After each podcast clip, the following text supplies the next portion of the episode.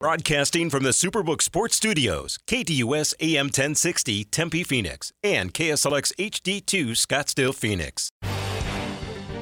It's time to hit the field with Extra Point, featuring Kayla Mortellaro and Bob Kemp on KDUS AM 1060. Tweet the show at KDUS AM 1060 or give us a call at 602 260 1060. The snap is back, the hold is down. You can't miss with this combination, and the extra point is good.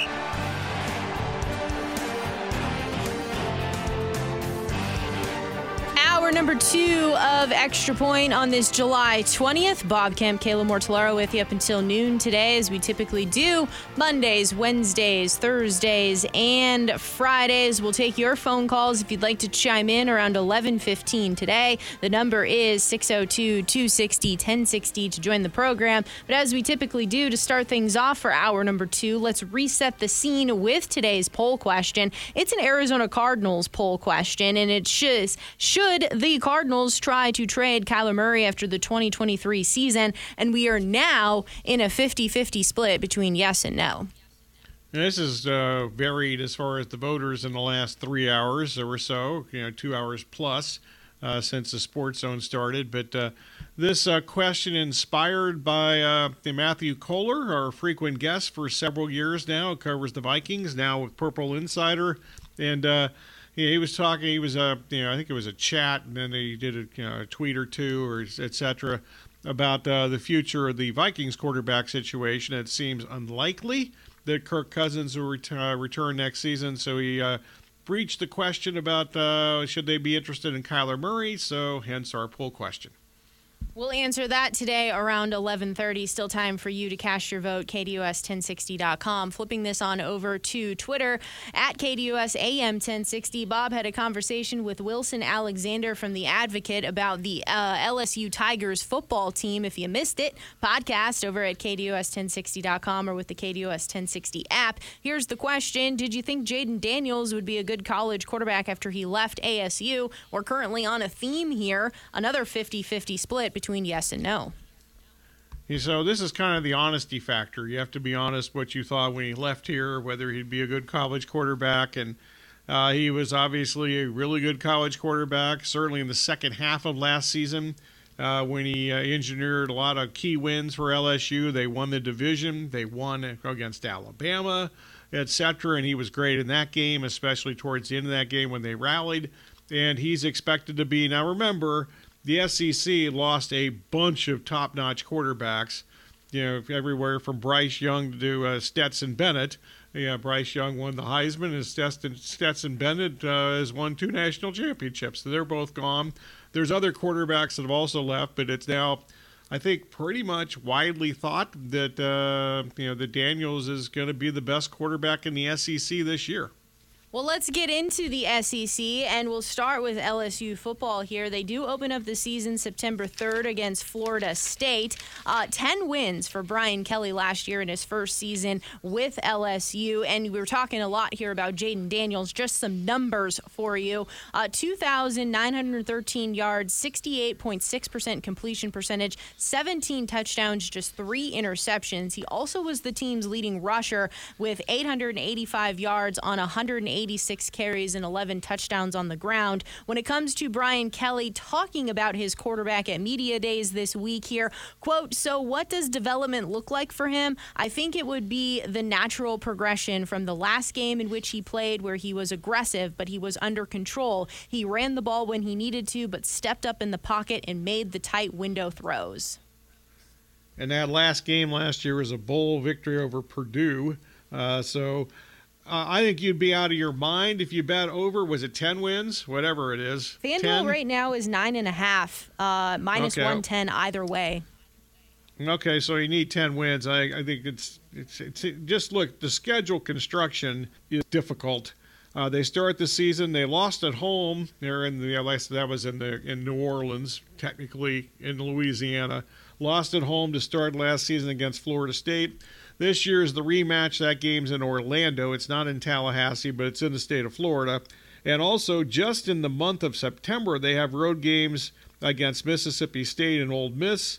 And then later in the year, they have the rematch against Alabama, and that game's in Tuscaloosa this season. So it's a much more difficult schedule for LSU this year.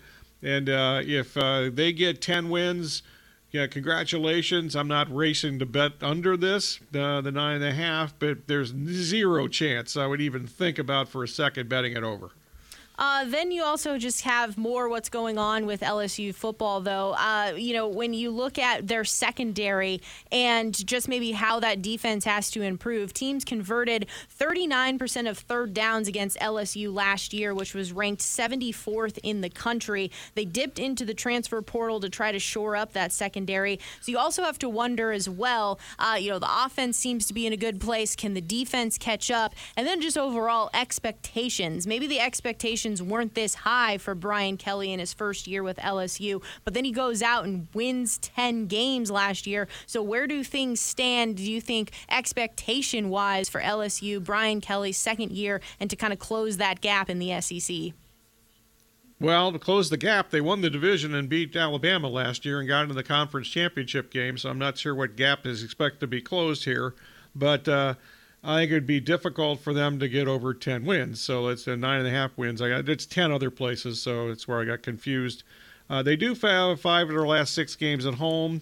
I would also completely throw out those defensive stats from last year because in the second half of the season they were far better defensively once they figured out who really needed to be on the field. They've lost a bunch of dudes, but they've also, among other things, got Omar Speights, who Pac 12 fans are certainly familiar with because that guy was a tackling machine at Oregon State, and he's now part of LSU's linebacker corps. Uh, LSU to win a co- win the college football playoff, the whole shebang, uh, 12 and one to make the college football playoff, plus 430 as we mentioned here, over nine and a half wins, minus 110, under nine and a half wins, minus 110. Let's continue on with some more teams around the SEC, and let's travel over to Alabama for Alabama football talk. It's Nick Saban's 17th season as the Crimson Tide head coach. Alabama has some decisions to make at the quarterback position. Nick Saban at SEC Media Days said, quote, we have three guys that are competing for that position right now. I don't think anybody has actually separated themselves yet to this point, and I don't think it's something that we're trying to rush. So when it comes to who yeah. is battling for this, it's redshirt freshman Ty Simpson, redshirt sophomore Jalen uh, Milroe, and Notre Dame transfer Tyler Buchner. Yeah, in fact, uh, Saban compared uh, this quarterback battle is to uh, to Grandma Saban uh, you know, baking a cake in the oven when he was a youngster. Uh, that you know, you know, she continually had to tell him, "Well, you got to wait and see what the pro- finished product is. Here, we got to wait till it's done." So he was. Know, he, he explained that much much more humor and so forth or sarcasm than I did, but you get the gist. Uh, Alabama does have, I just mentioned the LSU schedule. Alabama, their, their most difficult games that you would, at least you would think heading into the season, that their most difficult games are all in Tuscaloosa. Home against Texas, the second game of the season. Home against uh, Ole Miss, that's also in September. So that's the Lane Kiffin, you know, the the annual. Oh, we're going to talk about Lane Kiffin against Nick Saban for a whole week thing. Uh, so that'll be again this year. Tennessee's at home and LSU's at home. The Tennessee and LSU games are consecutive games, but there's a week in between. Uh, then you also just have the fact that uh, there's a new offensive coordinator as well, Tommy Rees. And, you know, this is interesting to me when I look at Alabama football and I look at it under who, Nick. Who used to be, who used to be with Kelly at Notre Dame, by the way. That is correct, yes. Yeah. Um, when I look at Alabama and I look at their football program under Nick Saban, obviously it's been just the defensive prowess of, of the Crimson Tide. And, and I would say, I hope this is fair to say, that he has won so often with just average quarterback play. And then of recent, we've seen this trend of some really stud quarterbacks that yeah, uh, right. uh, Alabama has had. So now where they're currently at, there's maybe this kind of what is Alabama right now? I think they run the ball. I think they go back to what they did before. Uh, we mentioned the quarterback situation. We're not exactly sure how that's going to shake out. Their receivers, which were way down last year, which is a little unfair because you know their receivers in previous years, and I'm talking like half a decade or more, were unbelievable. And uh, almost anything would have been a little kind of a you know, disappointment last year. Uh, but the level of play definitely declined in that position. They did have a couple of injuries too, which didn't help. Uh, but I think they're going to be a run first team more than we've seen in the last six or seven years. You know, since we had that like kind of run of quarterbacks with you know Jalen Hurts and and Tua and Bryce Young and Mac Jones and so forth. So you know they had a nice run of quarterbacks there for several years.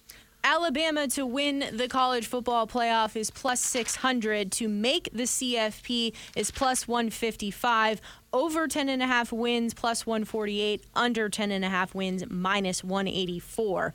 Flipping this conversation over to Georgia football, we did have a brief conversation about them in Monday's show. They're eyeing up a three-peat opportunity. Uh, this is interesting. Somebody asked Kirby Smart at Media Day about a cupcake schedule, and uh, he just yep. simply said, "Come play it." When it comes to Georgia, they also they have an advantage. They have an advantageous schedule as far as the SEC is concerned. They don't play you know the brutal non-conference schedule that or at least at least one brutal non-conference opponent like you know LSU uh, plays Florida State, Alabama plays Texas, and uh, there's no such play, no such team on that schedule for Georgia. Yeah, plus you can make a case that their their quote most difficult games, Tennessee's on the road, but their their most difficult opponents are, are all at home. Other than that, other than the Tennessee game. It would seem likely that Carson Beck is the frontrunner to win that quarterback job. Uh, Brock Vandagriff and Gunnar Stockton also in competition there. Brock Bowers returning as tight end and likely going to be heavily heavily involved no matter who the quarterback is. You also have Ladd McConkey returning as the best pass catcher from the wide receiver core for Georgia. Now the question here on defense. Uh, how do you replace Jalen Carter? I'm sure there's just like a line of guys ready to go. Not a problem there. I think also, I beg to differ. I don't think there is any quarterback competition. Uh, Beck's been there for three or four years now. He was actually ahead of Stetson Bennett three years ago, and Beck had an injury situation, and Bennett, uh, you know, jumped in front of him at that point, and uh, obviously kept the job for two years and won two national championships. I think it would be a shock uh, if uh, Beck's not the starting quarterback uh, week one. Georgia to win the CFP numbers plus 220 to make the college football playoff minus 210. Over 11 and a half wins at plus 116. Under 11 and a half wins is minus 142. Uh, let's get into Florida football before we take a break, and then we'll continue with some more uh, SEC conversation as well. But Florida, they open up the season against Utah, this time in Utah. The big questions here are how is Florida going to replace Anthony Richardson at quarterback? Presumably you have Wisconsin transfer Graham Mertz, but Napier uh, saying this week that it's a competition. It's what he the line he continued to uh, display throughout all of media days this week. You also have sophomore returner Jack Miller. Certainly, it's an understatement, though, how different Richardson's style of play would be compared to Graham Mertz. Yeah, uh, true. Graham Mertz, not exactly my favorite quarterback of Wisconsin. I would be stunned if Florida were any good this year, and I mean any good, uh, above 500, any good. Uh, I think the best they could do is you know a six and six season. They also have a very difficult schedule. Yeah, I think they're going to lose at least three games just alone in the month of September. Uh, their first game's at Utah. That's the rematch. That's a revenge game for Utah. Uh, then they also, in the month of September, host Tennessee and play at Kentucky. I don't think they win any of those games. Later in the season, they play at South Carolina, they play at LSU. They're not going to be good this year. Uh, yeah, that was kind of my question. What's realistic this season? If you look at what they did last year, three and five in SEC play and six and seven overall. The line is over five and a half wins at minus 134, under five and a half wins at plus 110. We'll take a break. We'll continue with some more uh, SEC schools on the other side of the break. You can also chime in if you'd like to 602 260 1060.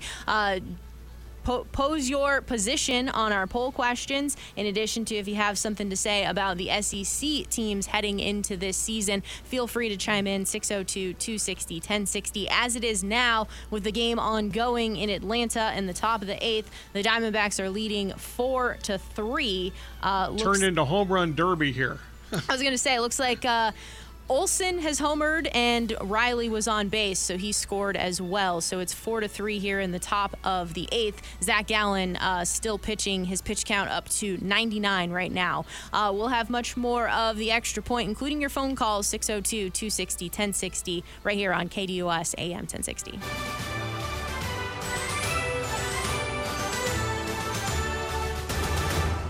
SB Nation Radio is now Sports Map Radio, keeping sports content fresh and fun. Join us right here on KDUS AM 1060.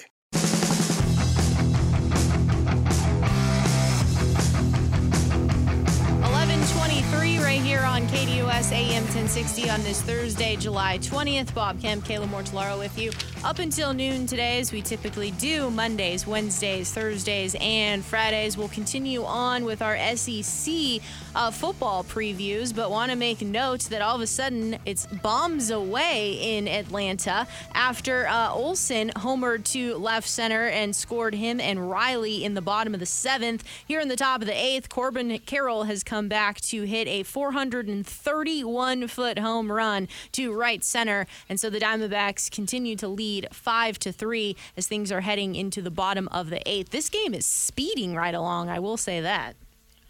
Well, I mean, Gallen had a perfect game into the sixth inning, and uh, Strider had 13 strikeouts through six innings, so that helped. And uh, the ball's flying, but uh, you know, the first six innings of this game, nobody got the ball in the air. Since then, it's been bombs away. We have the continuance of the SEC football conversation. Let's travel over to Tennessee. Uh, the excitement is real with Tennessee football, but now you have a major question. Who and how do you replace Hendon Hooker? Well, it's going to be Joe Milton. Milton getting tons of praise for his arm talent. I'm not sure that that has ever been lacking, uh, but now you have no. to figure out how to put it all together. When you look at uh, what he did in 2022 in his opportunities, 53 of 82 971 yards, 10 touchdowns, no interceptions. But here's what Josh Heupel said at Media Day another step of his growth from the end of the bowl game to where we've got to be when we kick off has to be with him understanding the pocket, what's happening with coverage down the field, being able to step up, escape the pocket, and create plays with his feet. Those things have all been questionable in his career at Michigan. Where he started his career. And you remember he was a starting quarterback before he basically lost the job to Hooker uh, at Tennessee. So he's got unbelievable arm strength, as you mentioned, no doubt there. Their schedule is, I think, pretty difficult. Uh, the, the, more difficult games for them are on the road, at least three of the four. Uh, whether you think Florida is difficult or not, that's uh, that game's uh, annually in the month of September, and that game's in Gainesville this year.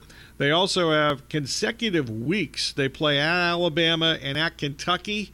And Kentucky, usually the most physical team in the conference, so playing uh, at Alabama and then at Kentucky the second week of those two straight games. I think that's uh, certainly. Uh, I'm guessing that uh, you know when uh, Heupel first saw the schedule, he kind of went, "Really? We got to play those teams in consecutive weeks on the road."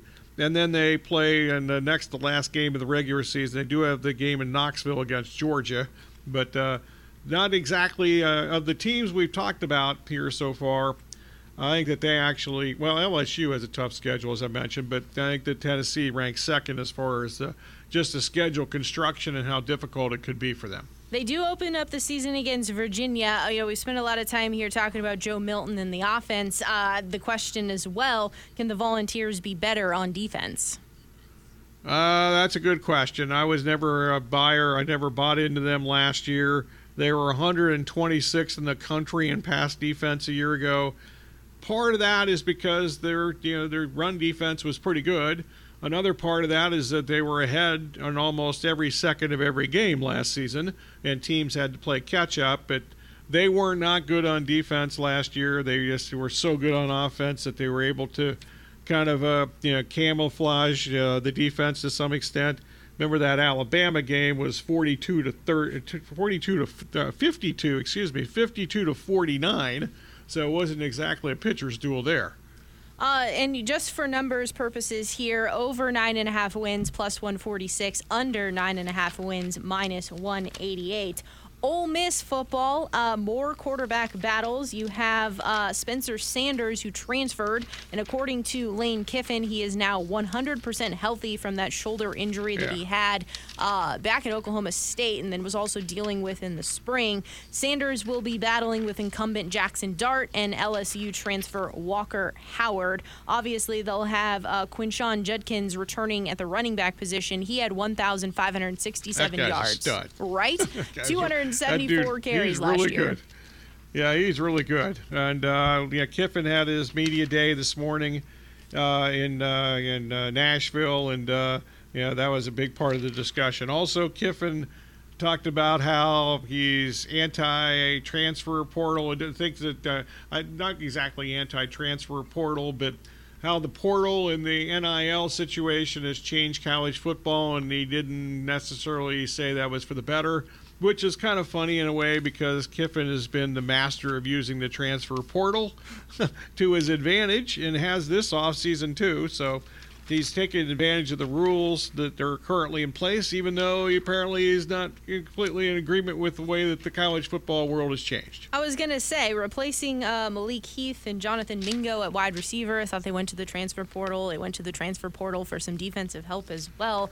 Um, they ease into the season, though, with Mercer, then Tulane, Georgia Tech, and then it gets tough for them with Alabama and LSU back to back. They're sitting at over seven and a half wins at minus 118, under seven and a half wins at minus 104. In, Tex- in fact, they have at, they have at Alabama, LSU, and uh, home against Arkansas three consecutive games. Later in the season, they play at Georgia.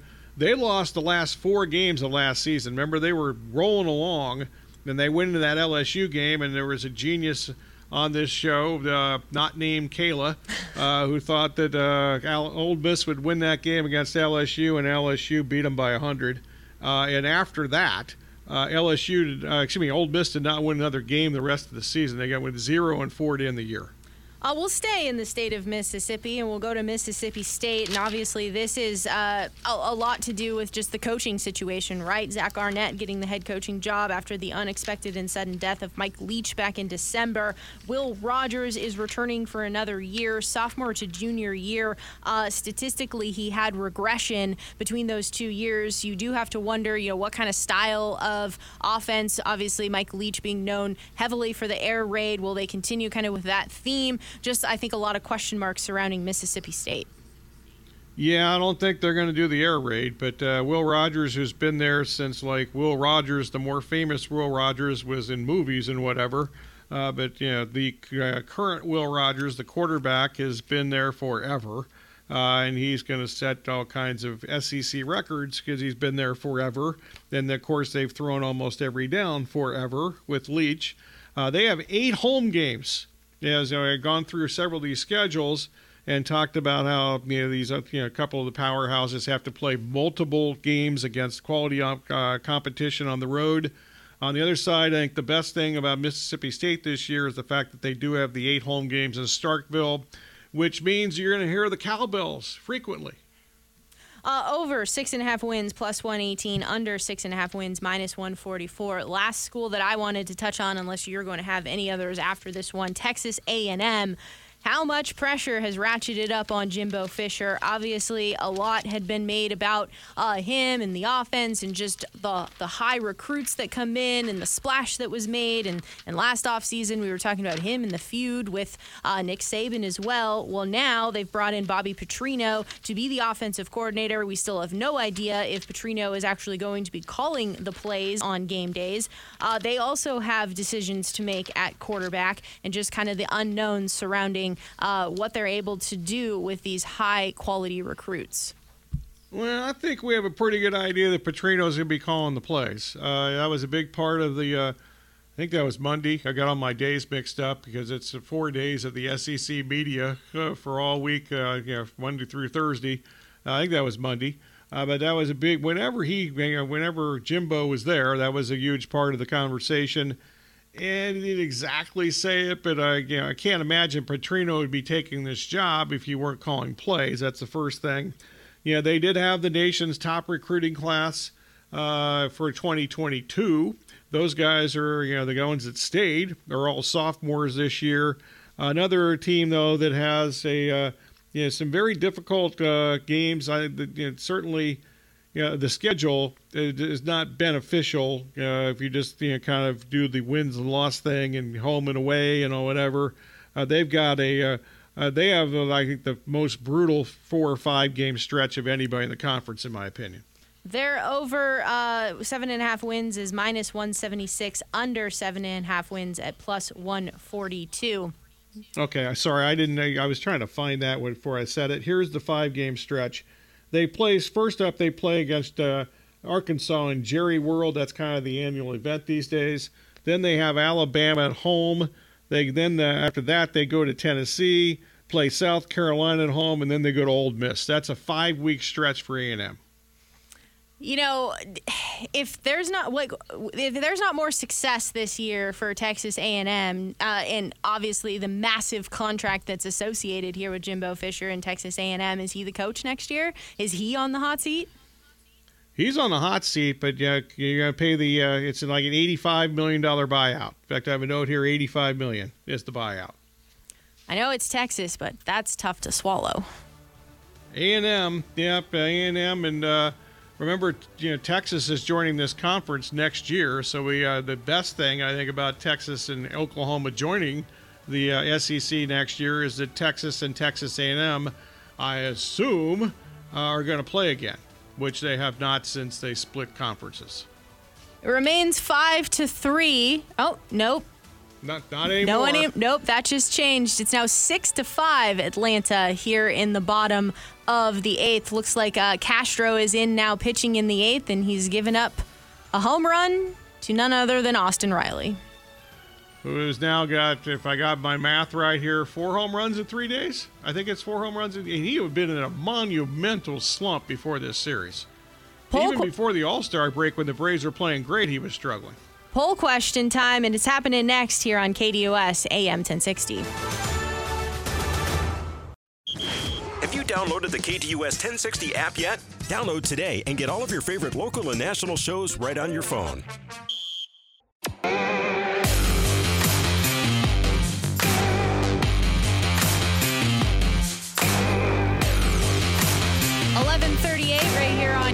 AM 1060. It's Thursday. It's July 20th. Bob Kemp, Kayla Mortellaro with you up until noon today, as we typically do. Mondays, Wednesdays, Thursdays, and Fridays. As we were headed to break, we were establishing that the Braves had taken the lead on the Diamondbacks 6 to 5, and the home run fest continues as uh, now it looks like Matt Olson has hit his second home run of the game, and it's now 7 to 5 in the bottom of the eighth. They took out Castro, and this was off of uh, Kyle Nelson. That's true. Nelson's been really good, and uh, I think the one thing that's kind of lost in all the uh, euphoria of the Diamondbacks winning the last two days is their bullpen has been horrible uh, in this road trip. Uh, yeah, they've given up. They gave up all the runs that they gave up in the seventh, eighth, and ninth innings. Uh, actually, mainly you know, pretty much the seventh and the eighth inning in Toronto and obviously uh, it's gotten really bad here in the in this particular inning as the uh, as the Braves have four runs in the bottom of the eighth inning right now now the seven five lead. Am I also uh, seeing this right that all of this is being done with two outs? That I'm not positive about. Uh, yeah, it was a walk with two outs to Albies two run homer by Riley, and then the solo home run by by Olson. And this, uh, so, but Castro got the first two dudes out. Uh, but uh, obviously, it's been bad since then. And you know, Castro has had a nice run of late. Uh, he had some home run issues earlier this season, and uh, that obviously has uh, hurt him today. Uh, now it's time for the poll questions, and we'll get things started here with the KDUS1060.com poll question. It's regarding the Arizona Cardinals and Kyler Murray. Uh, here's the question Should the Cardinals try to trade Kyler Murray after the 2023 season? Yes or no? Uh, yes. Uh, this is no surprise, I'm guessing, to anybody that's listened to this show since like the second year Kyler Murray was playing here. I'm not his biggest advocate. Uh, let's put it that way. And now they got to pay him forever, uh, forever, like through to, to, uh, 2027. I don't care, and I don't think that they really care if it's a big salary cap hit. I think that Murray would have to come back, and when he does play this season, have to be spectacular for them not to at least consider the situation. Uh, because clearly the diamond, the uh, Cardinals, excuse me, are correctly, in my opinion, uh, you know, scrapping it and starting over from scratch. Uh, so that should include see what you can get for Kyler Murray. At least try to trade him in the offseason if he's good this year. If he's not good this year, I'm not sure how much interest there'll be in Kyler Murray between the contract and his performance level. So we'll see how that goes. But yes, uh, I don't think there's any doubt that they should try to trade him during the offseason. This is always an interesting situation for players, coaches, front office, etc. Because you know he's the former number one overall pick this contract extension, though, didn't come from this front office. It didn't come from this coaching staff. Yes, it came from the same owner, but there's obviously going to be an evaluation period here from the new coaching staff and from the, the, the new front office. And so they're going to be building something, working together. So now they're going to be feeling out Kyler Murray. They're going to be feeling out, you know, whether or not he can kind of adjust and adapt to what they want to do schematically, et cetera. So there's going to be a lot that's going into all of this. In addition to him trying to rehab and recover from his torn ACL. So there's plenty, I think, kind of riding on how everything is interacting and what they think they can still, you know, kind of get out of Kyler Murray. But you also can't forget that they've positioned themselves with options because if you look at, you know, projection wise, what you think the Cardinals are going to be able to do win loss wise puts them in a pretty good position for a great draft pick first rounder next year. In addition to that, with the trade they made, uh, on draft night one, they also own the Texans first rounder for 2024. So they certainly have options that they're not cornered in to to make a decision one way or another uh, after this particular season. Also, I was looking into what the cap consequences would be because of this match, massive contract with Kyler Murray. If they were to trade him after June 1st, it has a $13 million cap hit in 2024 and a $33.28 million cap hit in 2025. If a trade happens before the June 1st designation and they want to, they can take the full 46.221 million cap hit for 2024. That would be the largest largest cap hit ever. Uh, currently, I believe that designation goes to the Falcons and Matt Ryan from this past season. So they do have options ahead of them if they're just kind of thinking to themselves, "Let's let's rebuild entirely." Um, and I do think it's worth worth looking at because. Uh, you have the success that you have had with Kyler Murray. You've seen some of the limitations that you've had with him. So, with your flexibility that you have, obviously, no one wants to uh, have a cap hit this large, but you do have some options, and I think you have to put everything on the table. Yeah, I think all that's really well said. I'll just add a couple other quick things here. I think the success with Kyler Murray was half of a season. Uh, it was uh, you know when they had the, the last team that was undefeated. I don't think he was very good the rest of that season. And quite frankly, I think he's been overrated the rest of his NFL career to this point. I would advocate them taking the full salary cap hit and just uh, move on. Uh, this is all the premise that you know, he's good enough this season to be worth that uh, worth this you know have value and, and be worth trading to somebody else in the offseason. The masses, though, have made a decision. I'm They're... sorry, I got one more thing. Oh. I, I, one thing, one thing I also think uh, that uh, I didn't mention, and uh, I don't think you did either. This all this new coaching staff and the you know front office, they didn't draft him either. As opposed to you know this isn't their guy. They're not married to him or whatever. So as opposed to Kingsbury certainly was to some extent, even though I wonder if Kingsbury would now say, "Whoops, that kind of didn't work out."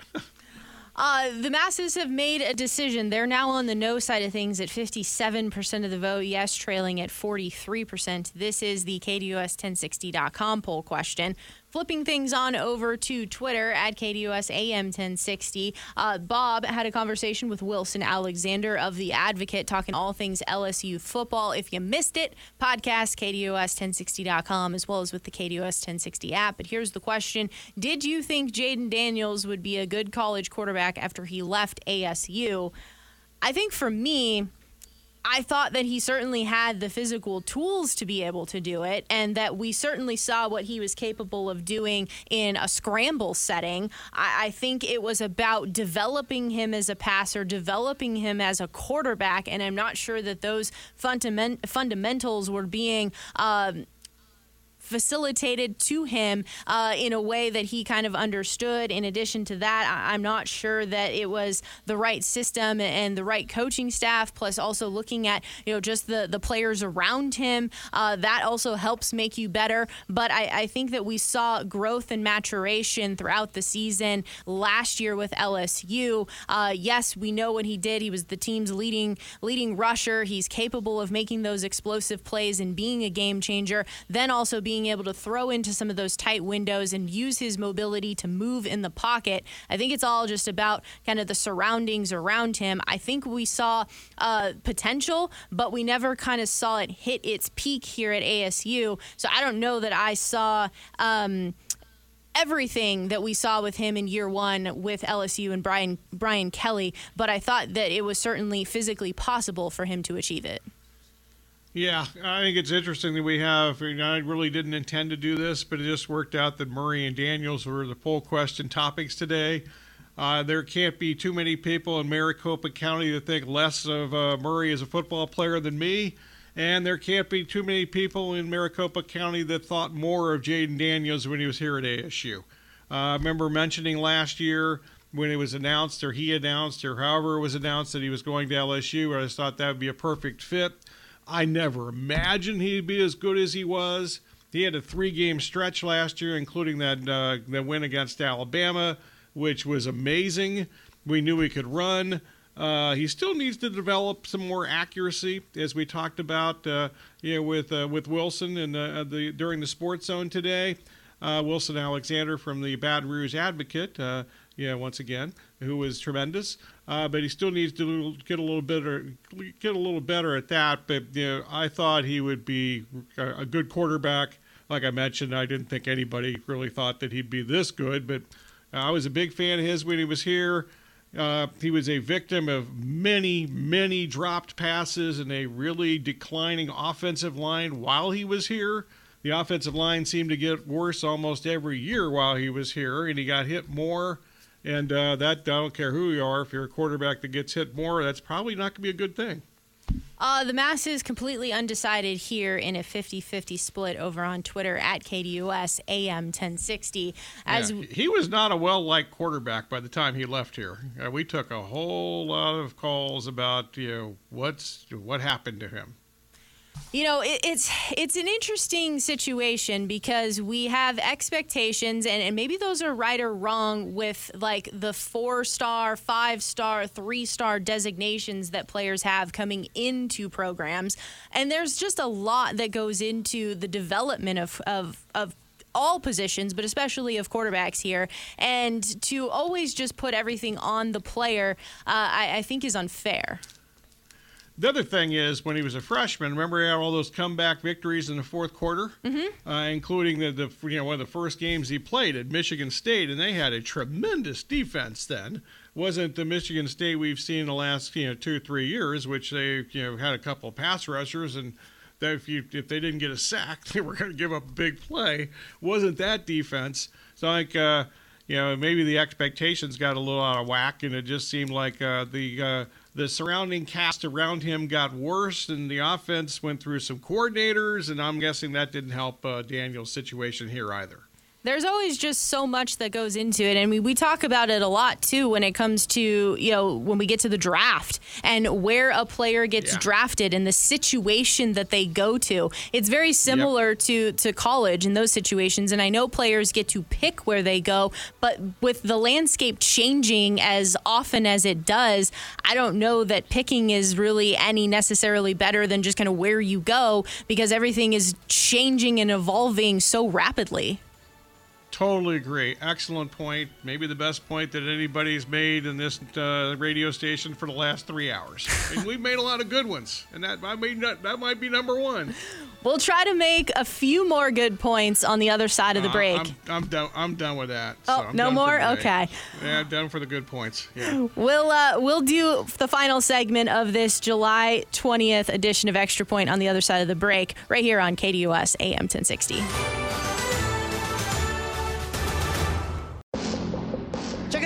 Gottlieb Show, Monday through Friday, 1 to 3 p.m., right here on KDUS AM 1060.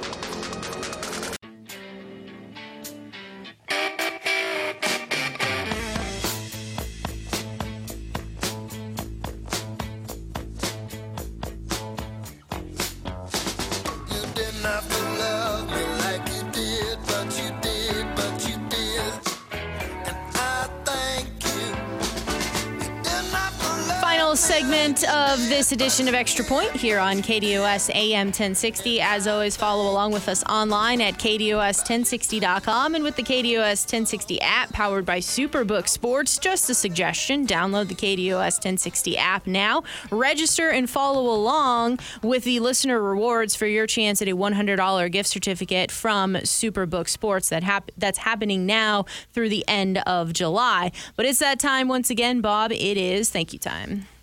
As always, we thank you for listening. Special thanks to the callers, emailers, tweeters, texters, whatever, and uh, whatever slipped through the crack. Ever, Kayla, had one of those moments where you just got too many damn windows going on your computer? Yes. Uh, here. Okay, it's one of those times for here we go. Uh, also, our guest today, we thank them. LSU football preview uh, with Wilson Alvarez. He was tremendous from the Baton Rouge Advocate. I think they're going to be pretty good, so I'm guessing we will have Wilson on during the season. Also, tomorrow we'll conclude our week long preview of the college football season uh, with uh, Texas. Or is Texas back? The annual question of which I almost always say, no, they're not. but everybody thinks they are. Uh, but we'll talk Longhorns tomorrow to conclude the uh, week long preview. Also, Sound Day courtesy of uh, CBS, ESPN, Major League Baseball, 98 Rock, and also uh, Bally Sports Sun. And then a special thanks, as always, to Kayla, Corey, and Aaron. And Kayla's going to tell us now what's coming up next. That's right. Coming up next from noon to 1 o'clock, it is Sports Map Radio Network, followed by the Doug Gottlieb Show from 1 to 3, the Rich Eisen Show from 3 to 5, and the Sports Zoo with Dave Rooster Beerstein from 5 to 6. Uh, it looks like here the conclusion of the game for the Diamondbacks and the Braves came out on top 7 to 5. Uh, not the outcome the Diamondbacks were looking for, but at least it's a series win. It is, and the Braves have actually now, after they had won, I don't know how many consecutive series. Remember, they were like 20 and five in their 25 games before the All Star break. Might even been better than that. Uh, they've now lost two consecutive home series. They lost a home series to the White Sox uh, coming out of the break, in which they didn't play well, and they didn't play very well on defense in this series, even though they played better on defense today. But it helps when your starting pitcher, uh, you know, Spencer Strider, striking out 13 guys. That eliminates some of the defensive issues, uh, which are usually really good on defense. So you know that was a big surprise to me that uh, the Braves really, uh, and you know, for the most part, uh, they have not looked like the team. They look like they're still on been been kind of never came back mentally from the All Star break, even today. Uh, so we'll see. Uh, you know, I assume they get that straightened out. It's a 162 game season. Hell, even the Oakland A's had a good week, right? So it's amazing what can happen hot and cold stretches in baseball. All right, so there's that. I, am sorry about that. I went a little longer than I anticipated, but, but that happens all the time. Sorry. That's all right. so that's a seven to five loss though uh, for the Diamondbacks today. The Open Championship, it's still underway. Guys are wrapping up their rounds from Royal Liverpool. Uh, Rory's still on the golf course. He's fought his way back to even. Uh, Jon Rahm still on the golf course. He's at plus two right now. Uh, Phoenix Mercury hosts the Chicago Sky tonight, 7 p.m. AZ Sport AZ Family Sports Network. Also, officially official now, the Suns have announced that the team signed Bol Bol. According to Shams Charania of The Athletic, they're reporting that the Suns are working on launching a new G League affiliate that could come as soon as the 2024 to 2025 season. We remember. Yeah, they actually they have a G League team right now. It's their bench. Uh, just you know, sort of sarcastic comment. Maybe not totally sarcastic. Uh, you know, a lot of those guys should be in the G League. Um, the real G League team, though, the Northern uh, Northern Suns, there was actually sold to Detroit, the Detroit Pistons, back in 2020. Yeah. So They used to play in Prescott Valley. Yes. yeah, In an Um, arena where my best friend like built the arena, or guy he was the planning and zoning guy for uh, for the uh, Prescott Valley, whatever they call their you know, you know city of Prescott Valley town, whatever it is, and he was the one that uh, basically got that going and helped build up Prescott Valley. So if you think Prescott's gotten way too big and so forth, you can blame Greg Pfister. Uh, if this does come to fruition here, it looks like it's pretty well on track to come to fruition here. All 30 NBA teams will once again have G League affiliates. Uh, then also, Dan Patrick announced yesterday that he's going to be done with his talk radio show. Wait for it here, Bob. December of 2027. So mark your calendar Wow, for it's December. like Kyler Murray's contract. Yeah, it kind of is. As always, we appreciate you taking time listening to us here on KDUS AM 1060. As always, online at KDUS1060.com and with the KDUS 1060 app powered by Superbook Sports. It's a Texas conversation, a Big 12 conversation in tomorrow's uh, Sports Zone and Extra Point. We'll do it then.